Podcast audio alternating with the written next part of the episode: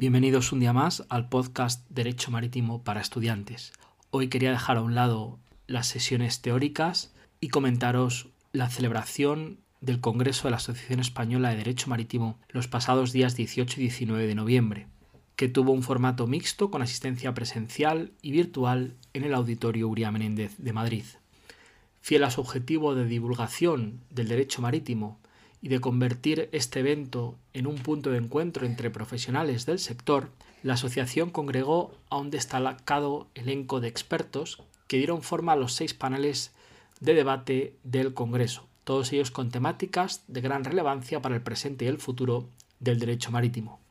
La apertura del Congreso estuvo a cargo del presidente de la asociación, Eduardo Alborz, quien en su intervención hizo una breve referencia a los temas más relevantes del derecho marítimo y que actualmente están siendo objeto de análisis y estudio por parte de las organizaciones internacionales como son la O M I o UNCITRAL, destacando a tal efecto el convenio sobre venta judicial de buques, del que ya hemos hablado en este podcast, los buques autónomos, la interpretación unificada del test de prueba para la quiebra del derecho a limitar responsabilidad y el manual de reclamaciones bajo el convenio Bunkers.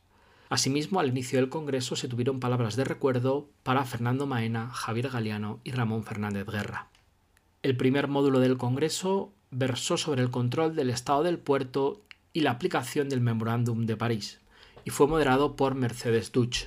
El objetivo de este módulo era analizar en qué consisten las inspecciones, el papel que juega en la seguridad marítima el estado rector del puerto y las consecuencias que estas exigencias de buques excelentes pueden provocar en el mercado del seguro.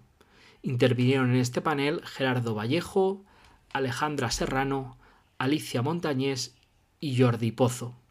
Estos ponentes expusieron la labor que realizan las capitanías marítimas y los inspectores, la formación en seguridad que desde los armadores y navieros se presta para evitar deficiencias y posibles accidentes de los buques, así como se incidió en la existencia de pólizas inteligentes donde consta la más completa información de los buques y sus eventuales inspecciones y detenciones. El segundo módulo abordó los fondos Next Generation en el sector marítimo y estuvo moderado por Jesús Casas. Los ponentes de esta mesa fueron María del Carmen Corral, Elena Seco, Eva Novoa, Álvaro Rodríguez y Laura Delgado. Los ponentes comentaron las posibilidades para el sector marítimo en general y los subsectores portuarios, naviero y de construcción y reparación naval de realizar manifestaciones de interés para participar en estos programas y los fondos y ayudas europeos y nacionales, así como los pasos a seguir para conseguir que proyectos sólidamente desarrollados tengan la oportunidad de sumarse a los planes de recuperación como parte de la economía azul. Por su parte, la sección juvenil volvió a tener otro año más un panel dentro del Congreso. Este panel abordó de manera ciertamente heterodoxa un caso práctico sobre accidentes marítimos durante las operaciones de carga y descarga de mercancías pesadas. Panel que tuve el placer de moderar puso sobre la mesa un caso práctico, el cual fue abordado por los ponentes desde diversas perspectivas. Alberto Rodríguez abordó las relaciones contractuales y de negocio para este tipo de transportes y cargas. Borja Herías nos comentó los seguros involucrados y las problemáticas que pueden surgir, e Irene Bruzón cuál sería la actuación de la autoridad portuaria en este tipo de situaciones. El panel se cerró con un debate entre los asistentes sobre algunos de los puntos mencionados durante las exposiciones. El módulo cuatro, como continuación del anterior, se centró en la investigación técnica de los accidentes marítimos y los nuevos retos tecnológicos, y fue moderado por Javier Portales.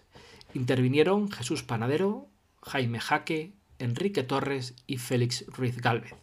Durante este módulo se revisó la evolución de los accidentes marítimos en los últimos tiempos y las causas más frecuentes en su producción y se aportaron datos concretos facilitados por el C I A I M y los expertos investigadores privados.